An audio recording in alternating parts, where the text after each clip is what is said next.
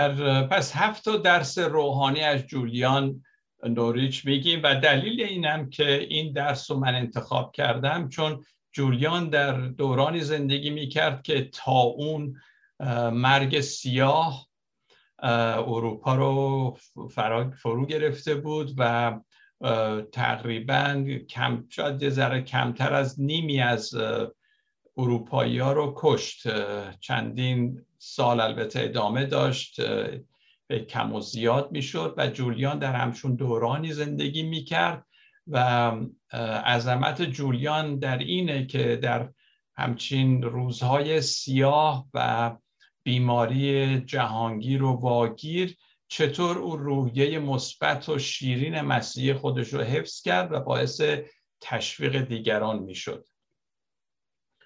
کتابش خیلی پراکنده است مطالب. ولی توی این درس اینا رو جمع کردیم که به شکل کلاسیک به اصطلاح به اونها بپردازیم. اولین درسی که داشتیم این بود. از تاریکی روح فرار نکنیم. منظور از تاریکی روح حالات افسرده و غمزده ای هست که ممکنه ایماندار بهش مدتی مبتلا بشه. میگه از این تاریکی روح فرار نکنیم بلکه از رنج و اختشاش و ندانستن که ما نمی‌دونیم چه اتفاق خواهد افتاد اینا می‌تونه معلمین خوبی برای ما باشه اگه فرار نکنیم ازشون. دوم درس دوم این بود خوبی عمیقی را که در عالم هستی و موجد شادی و شگفتی می شود نادیده نگیریم. جولیان با وجود مرگ سیاه به فلسفه خوبی خود تا به آخر وفادار ماند و به آنچه می گفت عملا می کرد درس سوم بر حضور خدا در خلقت و عالم هستی توجه کنیم و آن را گرامی بداریم. ما اکثرا در کلیسای خودمون به کلام خدا تکیه می‌کنیم به کتاب مقدس که عالیه باید هم همینجور باشه. ولی نباید از خلقت غافل باشیم. چون خلقت هم یه نوع کتاب مقدس خداست و ما باید در به خلقت هم توجه کافی داشته باشیم. چون حتی قبل از اینکه کتاب مقدس تدوین بشه جمعآوری بشه تدوین بشه خدا در خلقت حضور داشت. بعد از کتاب مقدس هم بازم حضور داره. یعنی طوری نیست که بگیم چون کتاب مقدس چاپ شد دیگه خلقت از بین رفت مثلا مهم نیست دیگه. نه خدا هنوزم در خلقت هست و در خلقت با ما صحبت می‌کنه. چهارم نگاهی عمیق عمیقتر به خدا همچون مادر جولیان نگاه می‌کنه. چرا؟ چون صفات خدا فقط صفات یک مرد یا مذکر نیست. گاهی اوقات خیلی بیشتر به یک مادر شبیه پس اگه اینطوره چرا ما خدا رو حتی مادر خود خطاب نکنیم؟ جولیان از خواننده می‌خواد تعادل جنسیتی را در درون خود و اجتماع خیش حفظ کنند کلا دانش اطلاعات حالت مذکر داره به یک شکلی ولی حکمت مهنسه در کتاب مقدس در عهد عتیق حکمت همیشه به شکل مؤنث به کار میره. چون در هم در زبان عبری هم در زبان یونانی مؤنث مذکر هست برای افعال و برای صفات و اینها. در یونانی صوفیا خودش یک مؤنث هست و حتی اسمیه که بعضی ها می‌ذارن اینا. بعد چی شد؟ و درس قبلی رفتن به عمق وجود خیش. اینو یاد گرفتیم. یه نوع تسکیه نفس رفتن به عمق وجود خیش به نفس واقعی و شریف خود که در آنجا دوگانگی دوگرایی یا دوگانه پنداری و هجابی بین ما و خدا نیست. جولیان توصیه می‌کنه ما اینطور دعا کنیم و در, عمق وجود خودمون فرو بریم و به قول حافظ میگه حافظ خود تو هجابی از بین برخیز که اون نفس اصلی نفس شریفی که خدا آفریده اون بتونه با خدا در ارتباط باشه. توماس آکویناس هم از شخصیت های برجسته کلیساست که بازم راجبش خواهیم گفت.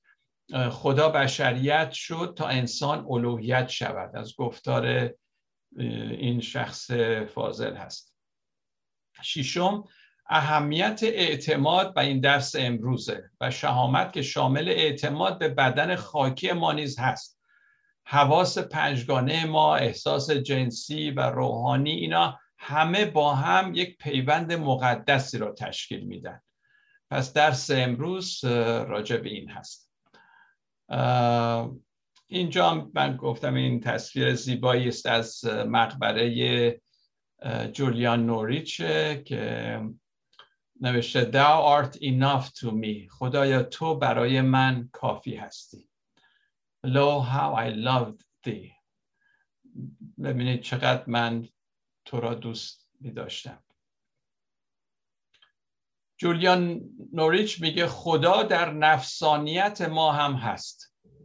نه فقط در روحانیت نه فقط در روح بلکه در نفس در بدن ما در حواس پنجگانه ما در خواستهای جسمانی ما خدا حضور داره. و این خیلی انقلابیه. برای برای قرن 21 ما انقلابیه ولی جولیان اینو در قرن 14 هم 15 هم به زبون آورده. جولیان در مورد بیماری همگیر یا اصولا هر مصیبت دیگری کاملا واقع بینه جولیان نمیاد بیماری رو ندیده بگیره و علکی خوش باشه و بگه من فقط چیزهای خوب رو می‌بینم. نه اون کاملا آگاهی داره به همه اینها. همینجور که در درس قبلی گفتیم جولیان کسیه که لیوانی که نصفش آب پر نصفش خالیه هر دوتا رو میگه. میگه این لیوان نصفش خالیه نصفش پره. ولی چرا ما به اون قسمتی که پر هست توجه نکنیم؟ هی بچسبیم به خالیه.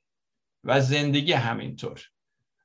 در حالی که او بیش از هر کسی حق داشت که به نیمه خالی توجه کنه چون در عصر زندگی می‌کرد که بیماری واگیر همه رو از پای در می آورد. جولیان به ما میگه خدا هرگز نگفته که وسوسه نخواهیم شد مشکلات نخواهیم داشت. وسوسه سختی ها همه جا با ما خواهد بود. پس انکار نمی‌کنه شر رو انکار نمی‌کنه سختی ها رو.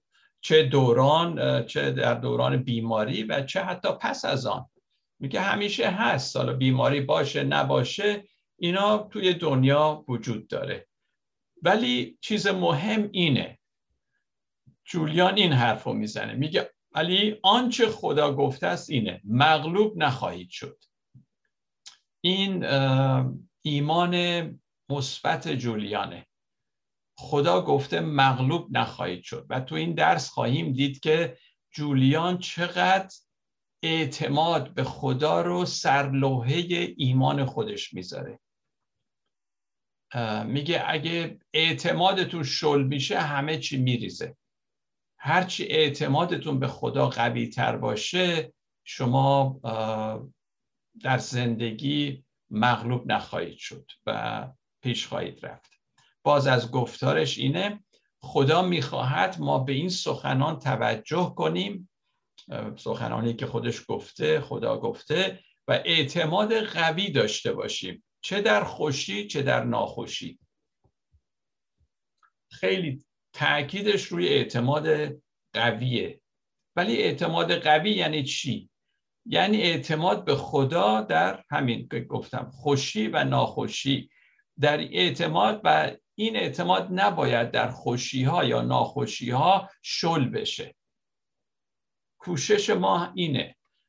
هنریتا میرز یه میسیونر آمریکایی بود وقف خدا کرده بود زندگیش و خیلی زن متعهد به مسیح بود اینا. و در آخر عمر که میمرد ازش پرسیدن اگه تو در زندگیت چه آرزویی داشتی که فکر می‌کنم بیش بزرگترین آرزو بود. می‌گفت ای کاش به خدا بیشتر از این اعتماد می‌کردم. واقعا یه مسیحی هر چقدر اعتمادش به خدا بزرگ باشه قوی باشه فکر کنم بقیه مسیحیت براش دیگه راحته. یعنی واقعا برای جولیان اعتماد به خدا از هر چیز مهمتر بود. می‌گوید همان گونه که خدا ما را دوست دارد و از ما لذت می‌برد خواست او این است که ما نیز او را دوست بداریم و از او لذت ببریم. اعتماد کامل به او داشته باشیم و همه چیز خوب خواهد شد. همش بستگی داره به اعتماد ما به خدا. اوضاع خوب خواهد شد برای ما اگه به خدا اعتماد داشته باشیم. و اما اعتماد در مقوله مسیحی در الهیات آموزه مسیحی به چه معناست؟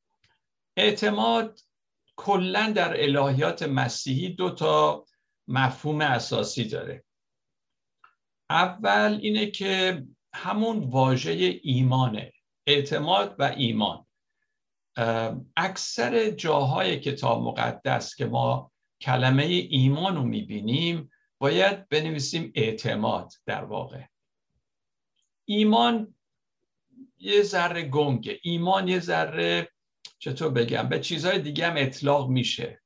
ولی اعتماد اصلا میگه من به مسیح اعتماد دارم. وقتی میگم من به مسیح ایمان دارم که این کارو می‌کنه یعنی اعتماد دارم دیگه. یه سرود داریم اعتماد بر او نیکوست و آزمودم آنچه که مسیح بود و اینها و بهش اعتماد دارم. پس یکیش به معنی ایمان در کتاب دست به کار رفته. مثلا ایمان به, به عیسی به بیماران میگه ایمانت تو رو شفا داد که در واقع منظورش اعتماده. یعنی چون تو اعتماد کردی به من اعتماد داری همین اعتمادت باعث شفات شد. در اکثر جاهای عهد جدید باید به جای ایمان همینجور که گفتم اعتماد رو ما به کار ببریم. و اما خود کلمه ایمان امروزه باز در مسیحیت در آموزه های مسیحی کاربردهای مختلف داره. برای مثال وقتی میگیم ایمان مسیحی منظور اعتقاد به آموزه های مسیحی است. که من اعتقاد دارم به تسلیس اقدس من اعتقاد دارم به کلیسا و همینجوری اعتقاد دارم به بخشش گناهان اعتقاد دارم به حیات جاودانی داوری آخر اینم یه نوع ایمانه. یعنی بیشتر به معنی اعتقاد هست.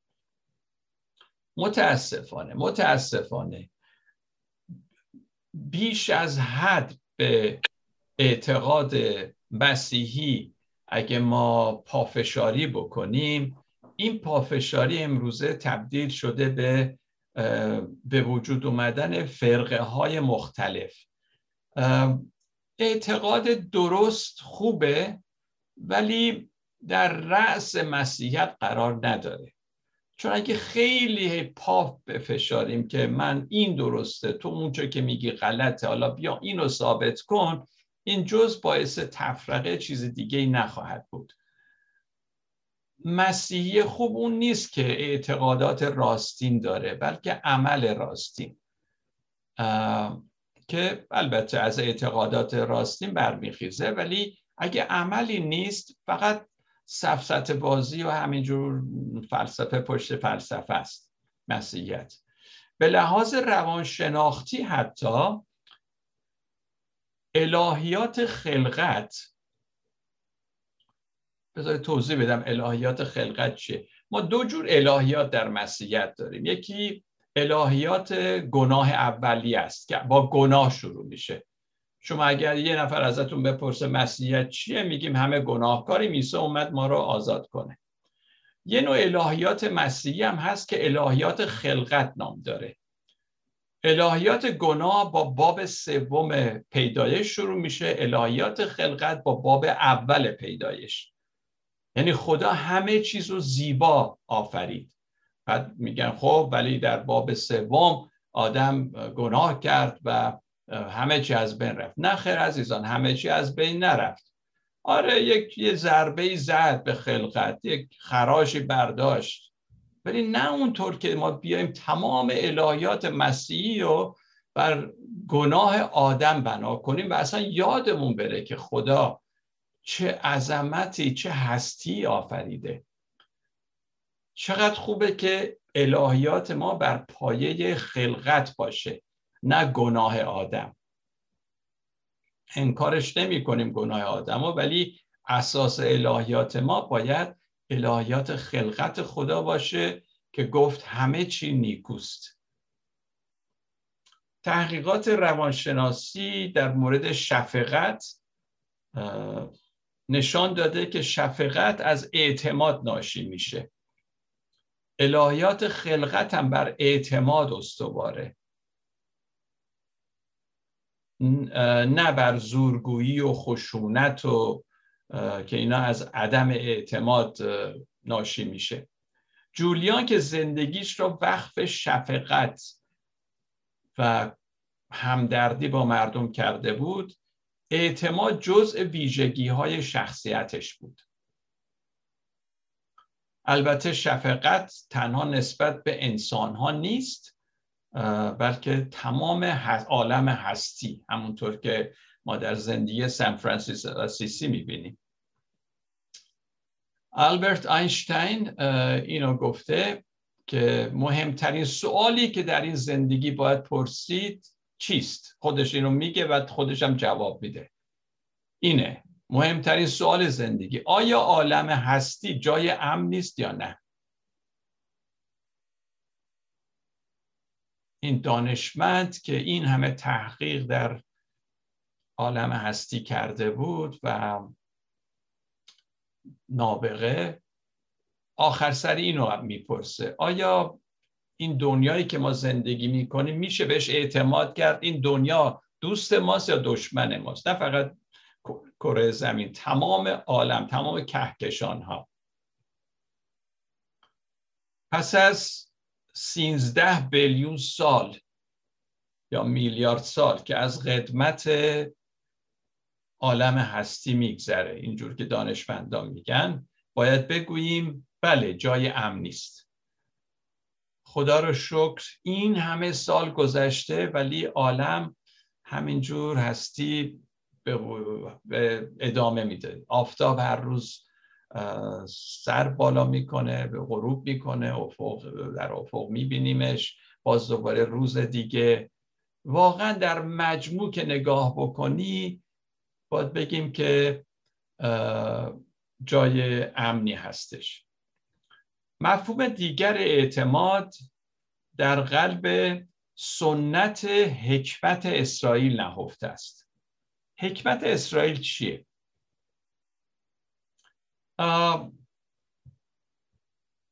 یه نمونه ما داریم. امثال سلیمان کتاب حکمتیه. و همینجور ایوب و کتاب های دیگه هم هست که تو کتاب مقدس نیست ولی جز حکمت اسرائیله. اینایی که حکیم بودن اینایی که تو حکمت به صلاح فاضل بودن و می‌دونستن چیه که در واقع خود عیسی مسیح هم به این سنت حکمت در واقع می‌تونیم بگیم به اون تعلق داره. اساس این حکمت این سنت حکمتی بر عالم هستی و خوبی طبیعت است. نه گناه انسان یا کتب انسانی. هر اندازم که این کتاب ها مقدس باشن. حکمت از اونجاست. حکمت اینه که نگاه می‌کنه به مثلا مزمور 19 حکمته. ستارگان خلقت رو می‌بینه. و چیزهای از این قبیل. پس منبع اطلاعاتشون اونجا هستش. بیشتر حکمت از طبیعت و اینها میاد تا اینکه بگیم حتما یک کتابی می‌خونن و و با انسان گناه انسان شروع میشه و اینا. به طوری که الان در مسیحیت بیشتر اینجوریه. یعنی یه مسیحی خوب مونه که کتاب مقدس رو خوب بلد باشه و گناه رو بدون چی هست و اینا. بیشتر تاکید رو اینه. فراتر از اون دیگه کلیسا مثل که اجازه نمیده شخص بره. آنچه خدای خالق آفریده قابل اعتماده و برای آموختن حکمت دو چیز لازمه که ما باز باشیم برای تجربه و برای طبیعت. و همینطور اعتماد داشته باشیم. نترسیم از اینکه خودمون رو باز کنیم برای تجربه بکر تازه از خداوند از, از خدای خودمون. بنابراین جولیان دلیل خوبی داشت که اغلب با بینشی ژرف درباره اعتماد سخن بگه. پس یادتون باشه جولیان خیلی روی اعتماد اعتماد به خدا اعتماد به عالم هستی اعتماد حتی به بدن خودمون. یعنی اعتماد به طور کلی جولیان خیلی تاکید می‌کنه و میگه بدون اعتماد نمیشه ایماندار بود. در عهد عتیق حتی رشد ایمانی داوود پادشاه می‌بینیم با خدا اینها با اعتماد بسته بود. حالا فرصت این نیست ولی داوود اون سنت قدیمی رو اون, اون که به صلاح مقدسات اجدادی اینا رو میشه گفت اینها رو از اینا رد میشه. پشت پا به اونا پشت کرد به یه جوری و دست به نوآوری زد. و ما در مسیحیت هم باید این نوآوری رو داشته باشیم. خیلی ما رو ترسوندن که یه چیزی نگی که یهو مثلا تو کتاب مقدس گفته نشده ها. حالا البته اونم که میگه نه گفته نشده معلوم نیست چه تفسیری خودش داره می‌کنه. اینه که ما خواهی نخواهی خیلی محدودیم. یعنی روح انسان احساس می‌کنه می‌خواد بال در بیاره بره. مثل این شعر قشنگی که الان شنیدیم. خب تو اینا یه چیزایی هستش که تو کتاب دست پیدا نمی کنی مثلا مسیح تو کجا هست و اینها. حالا باید بگیم نه نباید همچی شعری گفت. نه برعکس. اینه که این نوآوری این اعتماد به طبیعت این اعتماد به خدا که ما رو می‌تونه فراتر ببره. ما بدون ترس باید وارد این قلم رو بشیم و حیفه که نشیم. عیسی مسیح هم همچین روش اتخاذ کرد. ببینید اگه عیسی مسیح رو ببینید در واقع چقدر سنت شکم بود چقدر نوآور بود. در تعالیمی که می‌داد شنیدید به اول این گفته شده خیلی خوب گفتن که گفتم ولی من بهتون میگم. و کلا اگه نگاه کنید که عیسی مسیح اونقدر از کتاب مقدس آیه نمی آورد که واعظین امروز دارن میارن. یعنی اینا کاسه داغتر از آشن. عیسی مسیح به طبیعت نگاه می‌کرد. پرنده ها رو ببینید این واقعیت اینه. این این حکمته. این که من میگم حکمت اینطوری خودشون نبسته به یک کتاب. حتی کتاب مقدس. حالا اگه این حرف رو من بزنم بعضی میگن سارو نمی‌دونم به کتاب اعتقاد نداره. نه من اعتقاد دارم ولی محدود به کتاب مقدس نیستم. چون اگه بخوام کتاب رو تفسیر کنم بعد خواهید فهمید که منظور من چیه. بسیار خب من اینجا یک می‌خوام ترمزی بزنم. بعد عزیزانی که در این هلوهوش چیزی دارن سوالی دارن. می‌خوام بپرسم پس راجع به اعتماد شما چه, چه تجربه ای دارید اعتماد رو شما چه جوری می‌فهمید آیا با من هم عقیده هستید که خیلی جاها در کتاب است کلمه ایمان رو باید اعتماد معنی کرد شما چی؟ شما چطور فکر می‌کنید؟ جولیان تعلیم خودش رو درباره اعتماد کردن به زندگی و خدا گسترش میده و به این شکل که این حرف رو می‌زنه ما باید خداوند خود را با هیبت و احترام یاد کنیم نه با ترس و لرز. باید خدا رو با لطافت اعتماد دوست داشته باشیم. اعتماد رو یه چیز لطیفی می‌دونه. که مخالف ترسیدن و لرزیدن در حضور خداست. البته هیبت احترام اینها رو برای خداوند قائله. و میگه که اعتمادم در همین قلم رو هستش. هیبت و احترام و لطیف بودن اعتماد و اینها.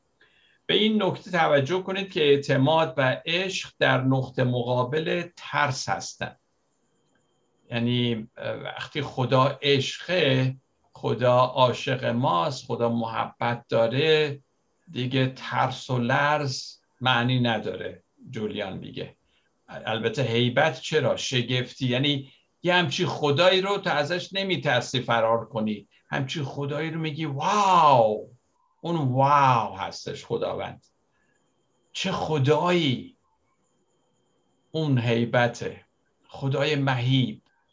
هیبت. شگفتی. پس جولیان بسیار استادانه.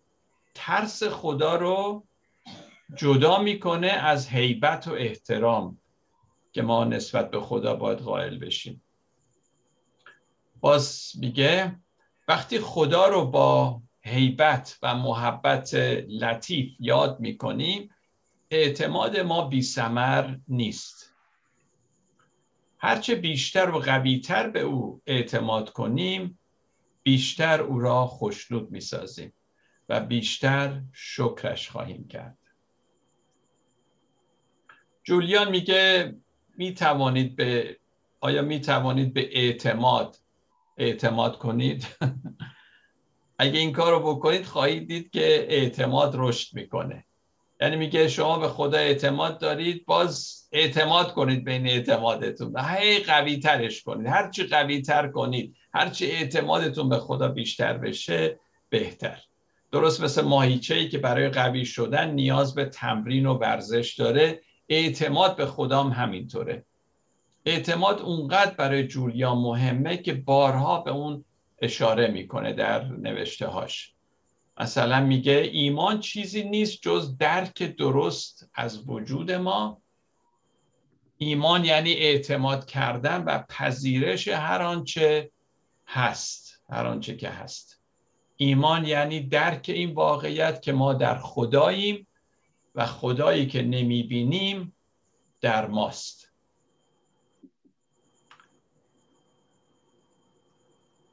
پس باز می‌بینید که نهایت ایمان و اعتماد چی هست؟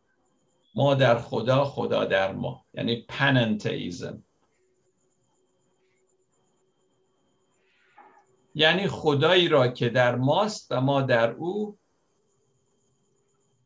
ما اینو نزدیک خودمون دیدن. خدا رو انقدر نزدیک دیدن. پس من اعتماد دارم که خدا در همه چی هست و همه چی در خدا. جولیان باز ما رو تشویق می‌کنه به اینکه خواست خداست که دعا و اعتماد ما بزرگ بشه. باز میگه تمرین کنید اینو. بزرگش کنید. دعاتون و اعتمادتون رو به خداوند. آیا در اعتماد ما به خالق عالم هستی فقط محدوده؟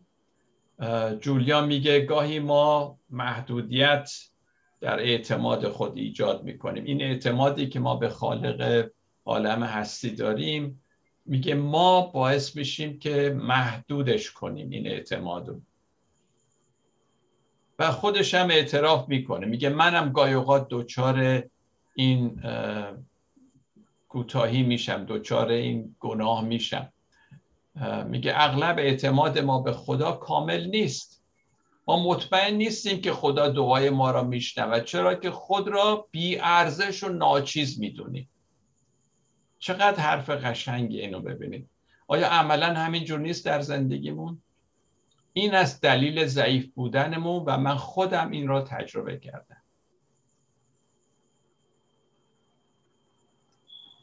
چون خودمون رو بیارزش می‌دونیم ناچیز می‌دونیم کثیف می‌دونیم گناهکار می‌دونیم در واقع وقتی هم دعا می‌کنیم مطمئن نیستیم خدا دعامون رو شنیده.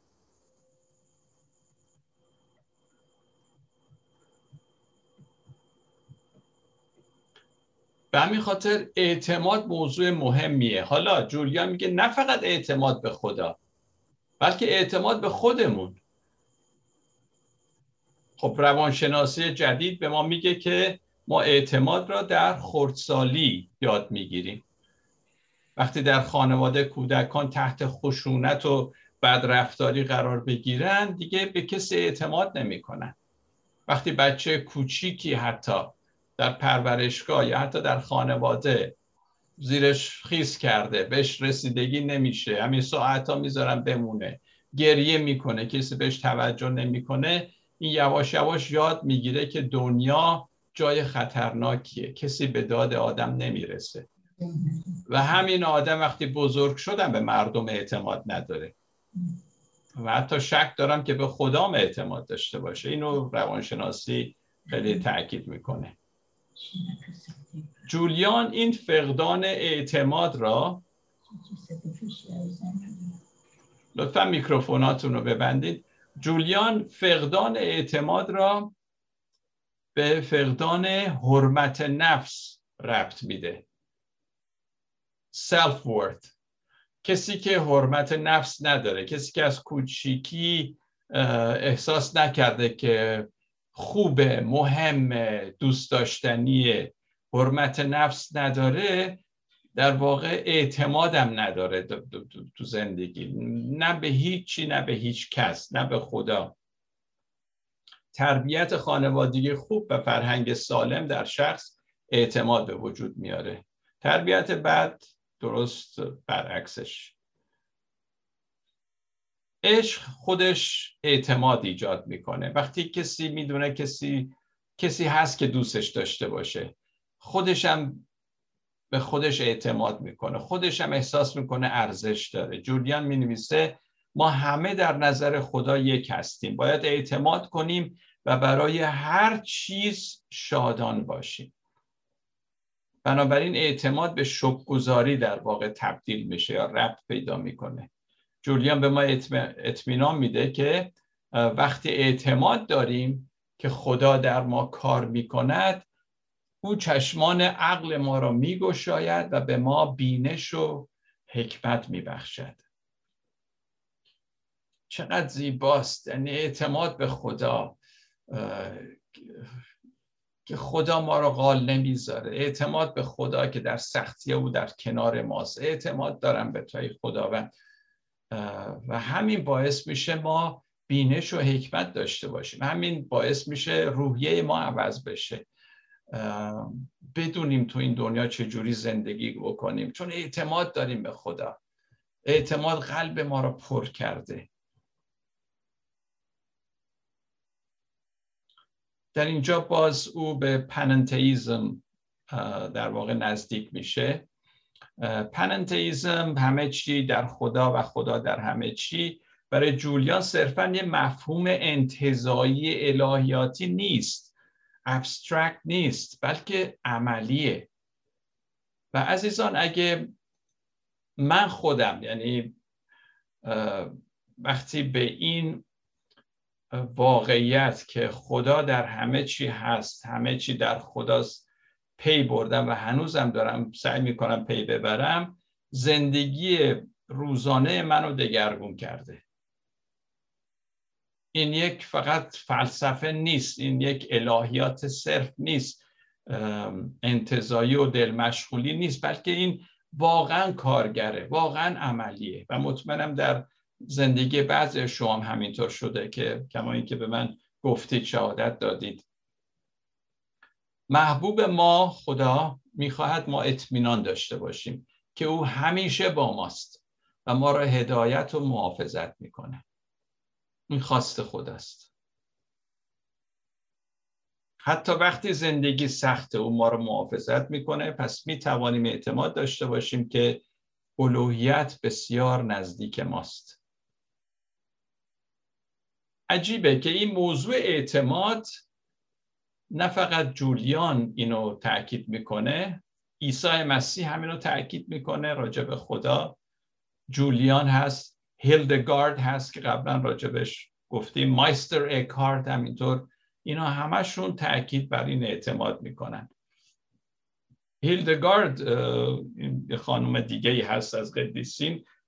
میگه اگه اعتماد داشته باشی اعتماد راه, راه را به تو نشان خواهد داد. این اندازه اعتماد تو زندگی مهمه. اکهارت میگه هر قد به خدا اعتماد داشته باشی باز کمه. یه تو میگی من به خدا اعتماد دارم من میگم نه این کمه. باید بیشترش کنی. و اکارت اینو باز دوباره اضافه می‌کنه به حرفش. میگه چرا مردم زندگی سمر بخشی ندارن؟ چون نه به خدا اعتماد دارن نه به خودشون.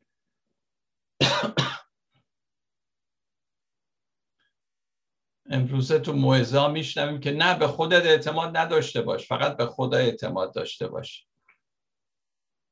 جولیان در سال 1300 و 1200 اندی میگه که نه هم به خدا اعتماد داشته باش هم به خودت. تو وقتی به خدا اعتماد داشته باشی خواهی نخواهی به خودت هم اعتماد خواهی داشت.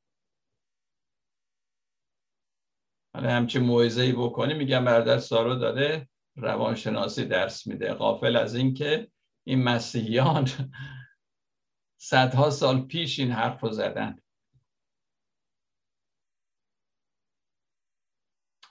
اگه به خودت اعتماد به خودمون اعتماد نداشته باشیم نمی‌تونیم در این دنیا وظیفمون رو خوب انجام بدیم. اصلا نمی‌تونیم مسیحی درست حسابی باشیم.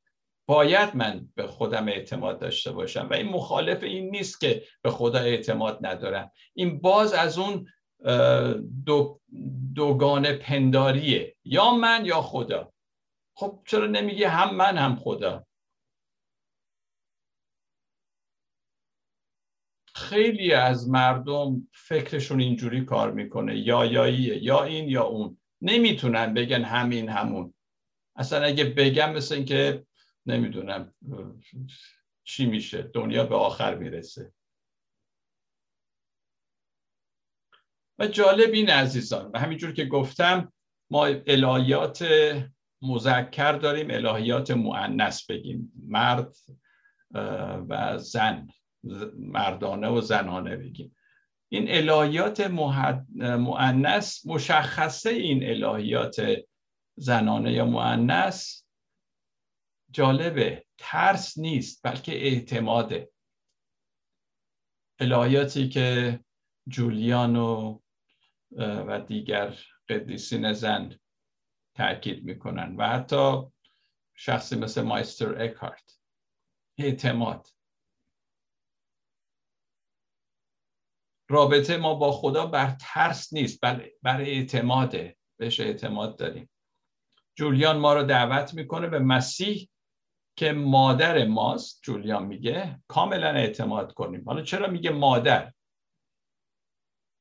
به ما یادآوری می‌کنه که اعتماد را ما اغلب از کیا یاد می‌گیریم؟ از مادرمون.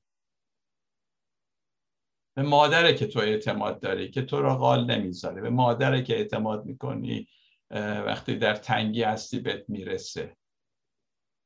پس با جرأت میگه مسیح که مادر ماست من بهش کاملا اعتماد دارم.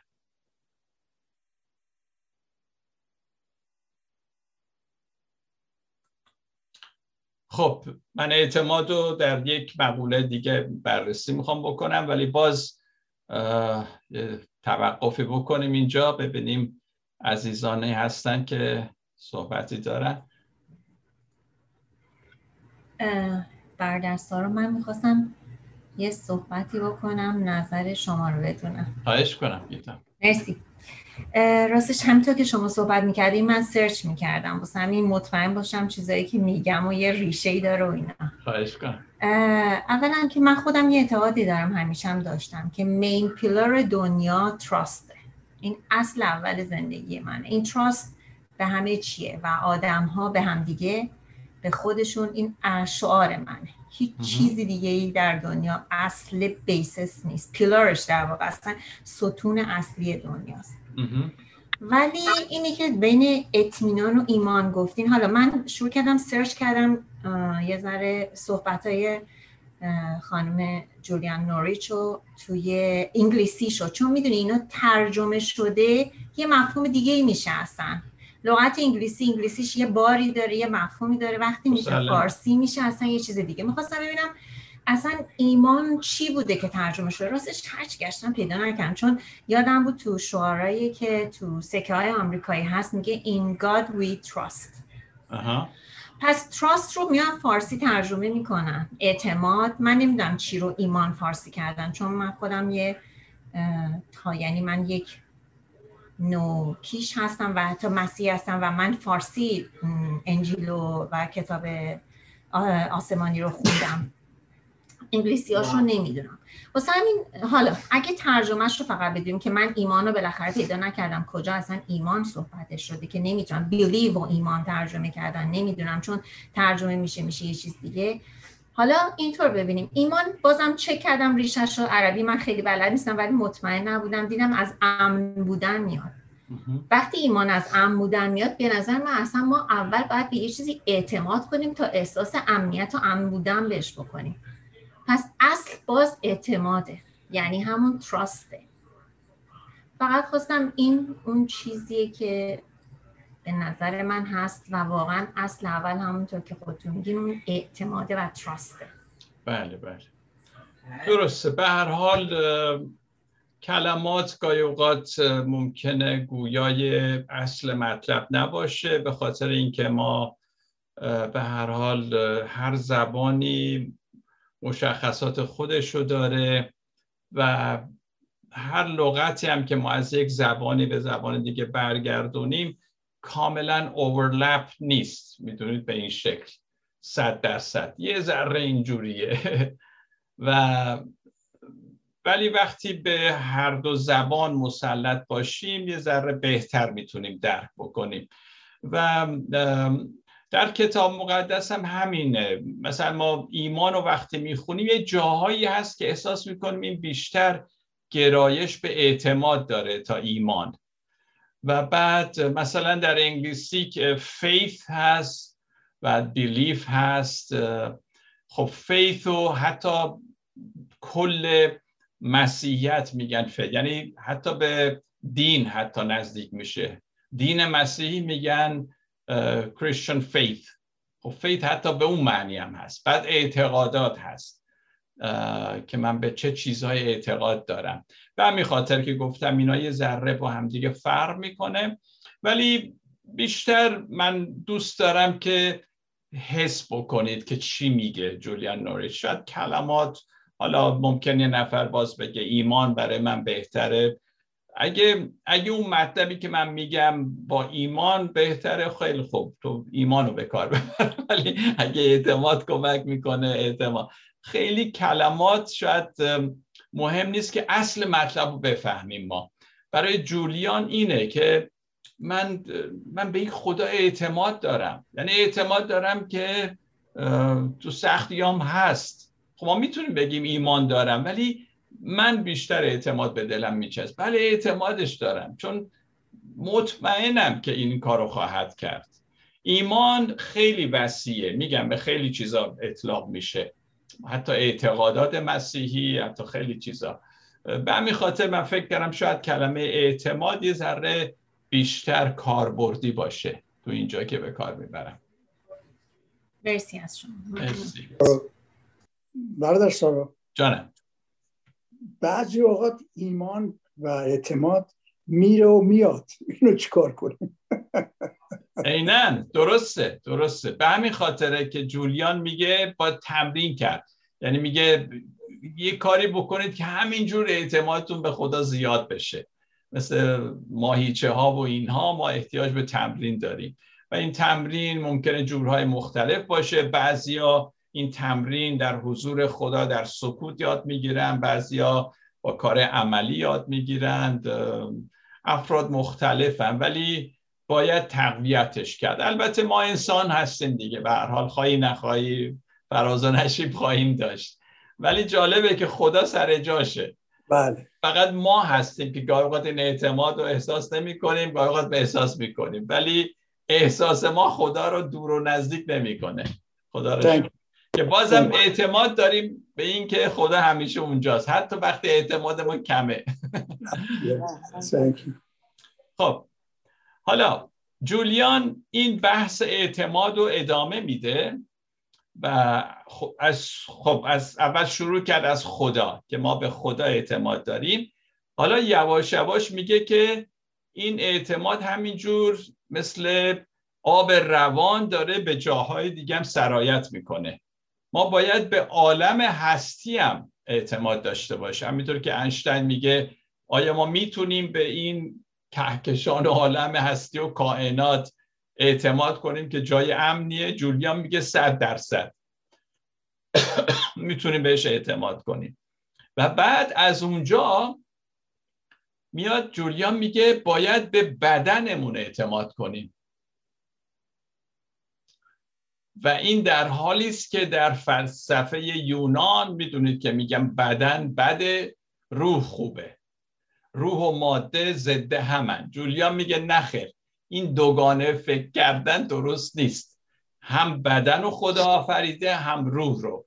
بنابراین باید به بدن خودمونم اعتماد کنیم. حالا من یه ذره می‌خوام بشکافم یعنی چی به بدن اعتماد کردن. چرا که با بدن خودمون هست که ما با عالم بیرون و با عالم هستی در رابطه ایم. بنابراین بدن چیز خوبیه.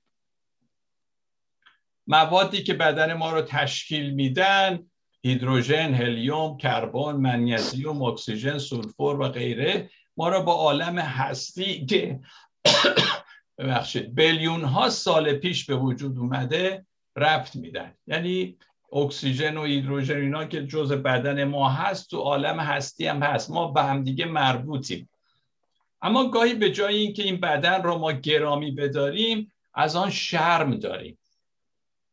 و در بعضی تیره های مسیحی حتی میگن بدن رو باید ریاضت بدی. باید متنفر باشی ازش برای اینکه از نظر روحی به خداوند نزدیک بشی. بسیاری از جوانان این روزها به همین دلیل خودزنی می‌کنن تا خودشون از بین ببرن.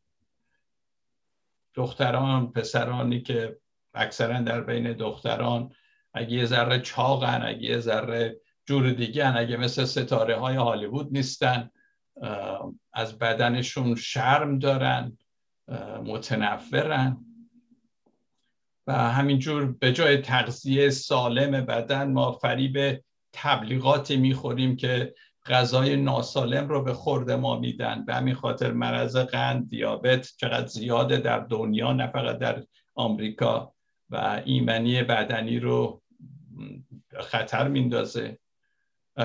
جولیان بر این غیر دوگانی که دو چیز نیست دوالیستیک بین ماده که همون بدن ماده است و روح به این معتقده که اینا یکیان ما نباید اینا رو سوا کنیم. جفتش مخلوق خدان بنابراین جولیان اینو میگه میگه خدا در نفسانیت ماست و نفسانیت ما در طبیعت و شفقت و فیض ریشه داره.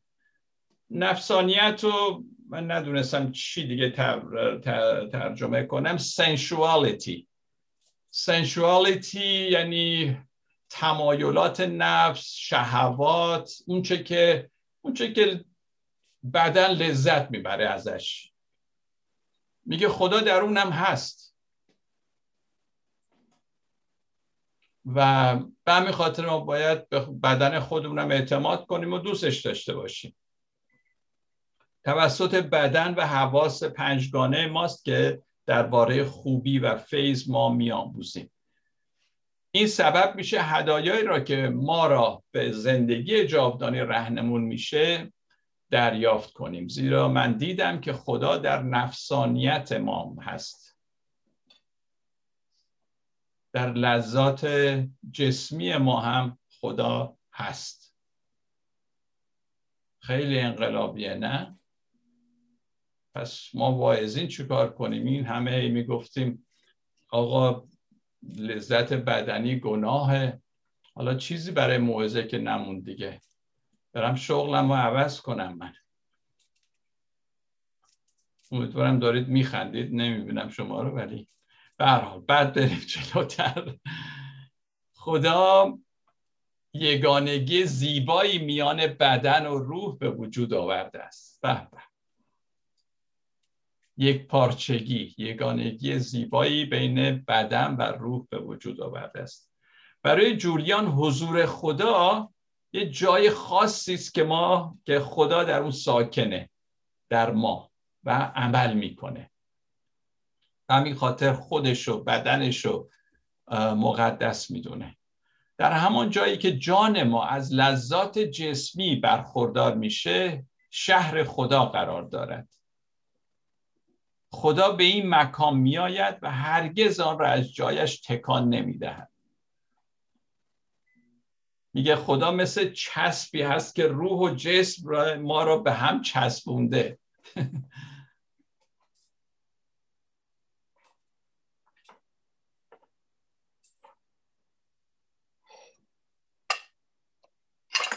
خدا چنین اراده فرمود که ما طبیعت دوگانه داشته باشیم جسمی و روحی. بنابراین میگه این کار خداست. پس ارزش داره. برای جولیان بدن و تمام لذتهای بدنی مقدسن. جولیان حتی از رفتن به دستشویی عمل دفع بدن همچون طرح و نشانه خوبی خدا سخن میگه. و این در زمانی است که در زمان جولیان دستشویی ها اینقدر جالب نبودن. یعنی حتی خودش در اتاقی که داشت میبخشید. حتی روی توی لگنی مثل اینکه کارش رو انجام می‌داد بعد لگن رو میبردن بیرون رو میشستن دوباره میبردن با این حال تمام اینها رو میگه. این این فیض خداست که ما اینجوری آفریده شدیم. بدن چیز بدی نیست. برای جولیان روحانیت، جسمانیت، طبیعت همه از خوبی خدا سرچشمه می‌گیرن. همان گونه که لباس بدن را میپوشاند و پوست بدن ماهیچه ها رو میپوشونه و ماهیچه استخوان ها رو و قفسه سینه قلب را همانطورم خدا خوبی خدا ما را که روح و بدن هستیم در بر می‌گیره.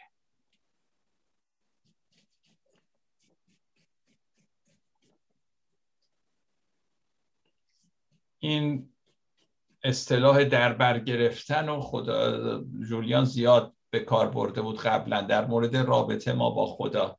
حالا هم در مورد رابطه ما با بدنمون همون از همون فعل استفاده می‌کنه در بر گرفتن احاطه کردن. هیلدگارد و مکتیلد این دوتا قدیس خانم دیگه با جولیان هم صدا هستن و اونها هم بدن و طبیعت رو ستایش می‌کنن. این زنها دیدگاه سالم نسبت به بدن ارائه میدن و آن را مقدس مینامند. و جای تاسفه که امروزه در مسیحیت به طبیعت و به بدن انسان اونقدر که لازم اهمیت داده نمیشه و گاهی هم حتی به فراموشی سپرده میشه و اینها. بعضی هم که حتما باش ضدیتی دارن. مکتیلدو قبلا معرف حضورتون بود میگه که من دائم خدا را در قلبم شکر می‌کنم برای هر چیز زمینی.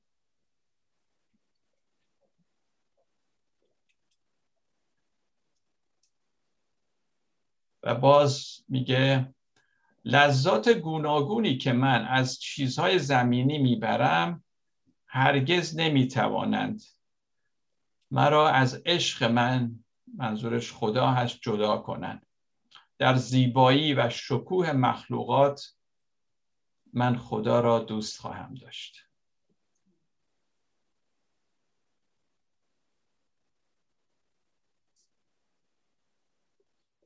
و سان فرانسیس اسیسی رو می‌شناسید که خواهر خواهر زمین مادر ما که ما را تغذیه می کند و میوه های گوناگون و گیاهان و گل های رنگارنگ تولید می کند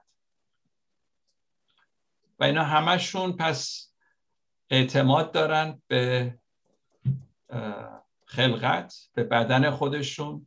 چیز خوبی می‌دونن. مایستر اکهارت هم میگه که روح بدن را دوست دارد. روح بدن را دوست دارد. دوگانه پنداری اثری مخرب به خصوص بر شخصیت بسیاری از زنان گذاشته. قبلا شما این شخص رو معرفی کردم بهتون. ادریان ریچ آمریکایی شاعر و نظریه پرداز پژوهش های زنان. راجع به زنان تحقیقات گسترده ای کرده یک چکیده ای از تحقیقاتش رو اینجا می‌خونم براتون.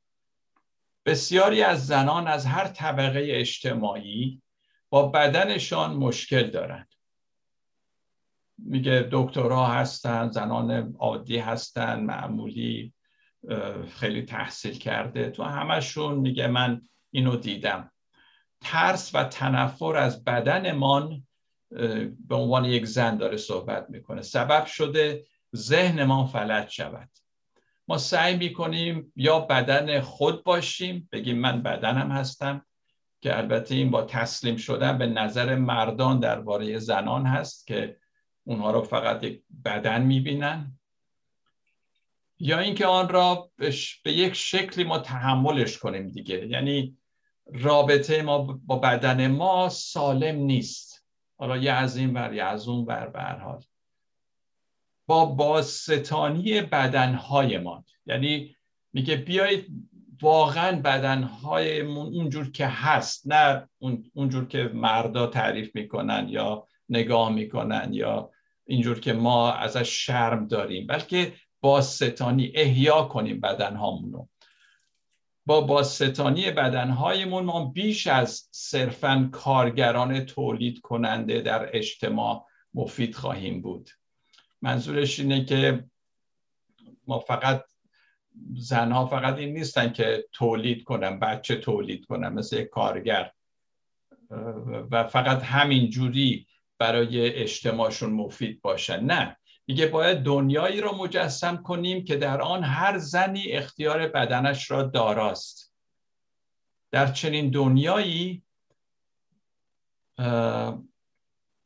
زنان واقعا زندگی تازه خواهند آفرید. نه تنها به صورت تولید فرزند که بعضیا می‌خوان فرزند تولید کنن البته بلکه تولید طرح و اندیشه ای که دگرگونی در زندگی انسان ایجاد می کند یعنی زنا فقط تولید فرزند نمی کنن بلکه اینا می‌تونن اندیشه های بکر تازه نوآور و خیلی در سطوح بالاتر این کارو بکنن به شرطی که بتونن از شرم و از درگیری با بدنشون که بیشتر جامعه شاید مرد سالار بر اونا تحمیل کرده از اون آزاد بشن. و حیف این, این نیروی خلاق زنان کشته بشه و همینجوری محدود بمونه. حالا چه در کلیسا چه در خارج کلیسا یه نفر چون زن هست نباید محدودیت هایی براش قائل بشن و خب متاسفانه در دنیا اکثرا اینجوری بوده. کثیف دونستن بدن و آن را کمتر از روح اهمیت دادن توهین به خلقت خداست. جولیان باز این حرف رو می‌زنه. میگه ما خدا رو هرگز نخواهیم شناخت اگر نفس خود را نشناختیم نفس خویشتن self به انگلیسی میگن self گاهی اوقات هم سول حتی به کار می‌برن حتی در انگلیسی هم باز خیلی معانی داره. در کتاب مقدس نفس جان در روانشناسی نوین بیشتر خیشتن رو به کار می‌برن سلف به هر جهت حالا ببینیم موضوع چی هست. شناخت خیشتن یعنی چی؟ یعنی من بشناسم که ضعف های من چیه؟ انگیزه های من چیه؟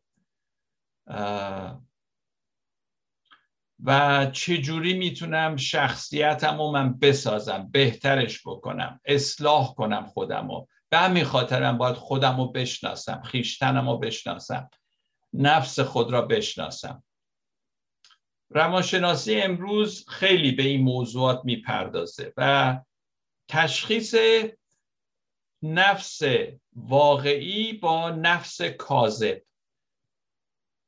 پس شما اینجور در نظر بگیرید که ما وقتی کلمه نفس را به کار می‌بریم خیشتن رو به کار می‌بریم ممکنه این نفس معنی مثبت داشته باشه یا معنی منفی.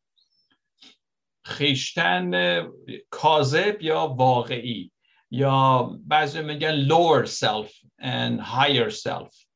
نفس اولیا و صوفیا یا بگیم نفس کوچیک و بزرگ. حالا هرچی که بهتون کمک می‌کنه. باز اکارت میگه که اکارت از در واقع از پولس اینو الهام گرفته. میگه انسان بیرونی انسان بیرون انسان بیرونی انسان کهنه است. انسان زمینی است. انسان دنیوی است که روز به روز پیر میشه. پایان او مرگه. اما انسان درونی انسان نوعی است. انسان آسمانی است که خدا در او میدرخشه. یه جوری می‌خواد بگه که ما انسان بیرونی و درونی. یا پولس رسول میگه انسان گونه و جدید. جولیان نیز وقتی از خودش انتقاد می‌کنه این دو نفس را با هم مقایسه می‌کنه. اما باز به خدا اعتماد می‌کنه و یاد می‌گیره که خودش را ببخشه. خدا می‌خواهد ما خود را ببخشیم و ناامیدی و شکهای بی اساس خود را رها کنیم. اضافه می‌کنه ما اغلب وقتی نمی‌تونیم خدا را ببینیم چیکار می‌کنیم؟ در خودمون فرو میریم و فکر می‌کنیم حتما اشکالی در ما هست و خود را آدمی فاسد و مسئول ورود گناه به این جهان می‌دونیم و عواقبشو. چنین احساسات بر فکر و بدن ما اثر سو می‌ذارن. پس وقتی خدا رو نمی‌تونیم ببینیم حالا به هر دلیلی خودمون رو دور می‌بینیم فورا به خودمون فرو میریم و شک می‌کنیم و میگیم من چه آدم بدی هستم حتما گناهکارم که خدا رو نمی‌بینم. و اینجور احساسات میگه اثر سوی داره بر بدن و فکرمون. او یادآوری می‌کنه که روح القدس می‌تونه ما رو از این حالت نجات بده و این کار رو می‌کنه اگه اجازه بدیم. جولیان تاکید می‌کنه که شناخت نفس خود که من چه جور آدمی هستم شخصیتم چیه ضعفام چیه این این شناسایی نفس خودمونه. و انتقاد از خود را میگه این کار خوبه که ما خودمون رو بشناسیم ضعفامون رو بدونیم گناهانمون رو بدونیم. ولی باید این کار رو در پرتو مضمون یا زمینه بزرگتری که خوبی در اون هست جستجو بکنیم. به چه شکل؟ اینطوری میگه. نفس ما شریف است. حالا این نفس خوب ماست. زیرا خداوند در آن ساکن است. پس خدا می‌خواهد ما بیشتر بر عشق کامل خدا شادی کنیم تا برای اشتباهات مکرر خود گریه, گریه کنیم. سوگواری با اینجا باید گریه کنیم باشه. میگه خب درسته ما گناهکاریم و اینا ولی نفسی که خدا به ما داده اون مایه اصلی ما اون شریفه و و ما برای اشتباهات خود انقدر گریه نکنیم بلکه در عشق کامل خدا شادی کنیم. خود را بیش از حد سرزنش نکن و خود را مسئول مصیبت ها و مشکلات خود ندان. زیرا خواست من این نیست که تو بی جهت افسرده و غمگین باشی. اینو جولیان میگه صدای خدا رو وقتی خودم رو سرزنش می‌کردم شنیدم که به این شکل می‌گفت. در ضمن ما جولیان میگه که یه نوع فروتنی هم هست که فروتنی کاذبه که مانع میشه ما خودمون رو ببخشیم. خدا می‌خواهد گناهان خود را ببخشیم. ما گناهان خودمون رو ببخشیم. به جای اینکه گرفتار فروتنی کاذبی شویم که در واقع کوری و ضعف ناشی از ترس است.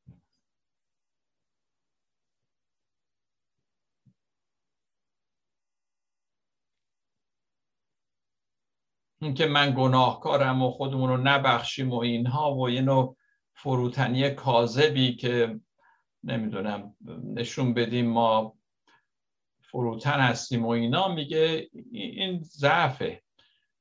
اگه خدا تو رو بخشیده تو هم باید یاد بگیری خودتو ببخشی. جولیان میگه وقتی خود را بی ارزش می‌بینیم دلیلش اینه که اعتماد با ما به خدا کامل نیست. چقدر جالبه. بعد از این این کارو بکنیم عزیزان. وقتی یه جای احساس می‌کنید شما چقدر بی ارزشید سرزنش می‌کنید خودتون و اینها. من هیچی و اینا هستیم من چه بعضیه که من دارم. بگو او او نکنه اعتماد من به خدا کم شده. وقتی اعتماد به خدا کم میشه اون موقع ما خودمون رو بی ارزش می‌دونیم.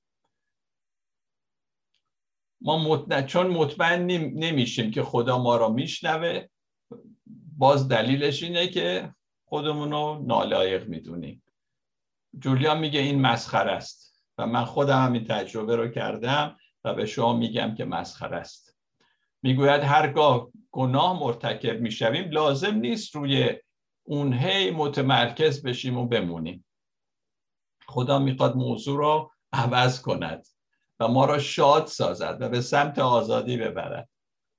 درست مثل دوستی هست که وقتی تو در تنهایی افتادی و هی قصه می‌خوری و چیکار کنم؟ میگه بابا بلند شو بریم یه سینما. بریم با همدیگه قهوه‌ای بخوریم. میگه خدا اونطوریه. میگه چیه ماتم گرفتی؟ خیلی خوب گناه کردی خوب کردی توبه هم کردی. بلند شو حالا بریم. کار داریم با هم. گناه من مانع این خیلی قشنگه. گناه من مانع به انجام رسیدن خوبی خدا نخواهد شد. گناه بده ولی اونقدر بزرگ نیست که خوبی خداست.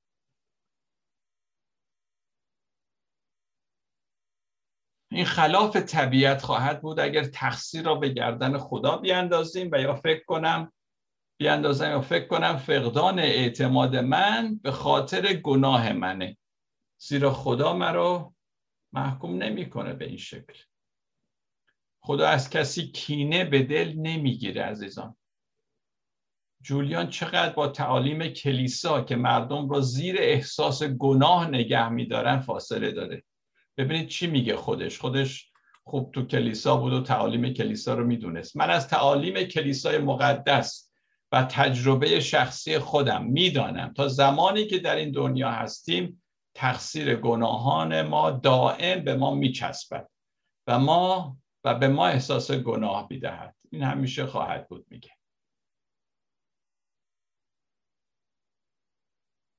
ولی در ضمن هشدار میده که مراقب حس گناهی که کلیسا به ما میده به هر شکلی باشیم.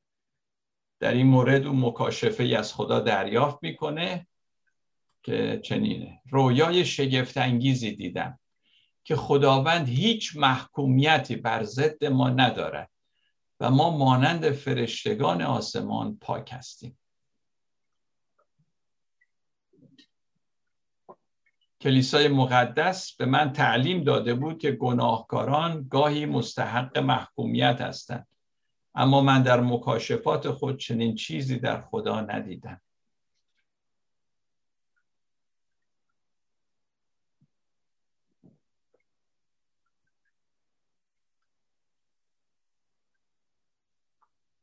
جولیان سعی نمی‌کنه گناه رو کوچیک و بی اهمیت نشون بده بلکه ما را تشویق می‌کنه به مضمون بزرگتر نگاه کنیم که در آنجا خوبی خدا قرار داره. پس میگه علا رغم تمامی احساسات غم یا شادی خدا می‌خواهد ما با ایمان درک کنیم که واقعیت بودن ما در آسمان بیش از واقعیت بودن ما بر زمین است. و وقتی میگه آسمان منظورش یعنی همینجاست. میگه همینجا تو در آسمان زندگی کن. با وجود تاون و این بیماری همهگیر همینجا آسمان رو تجربه کن و در حضور فیض خدا زندگی کن.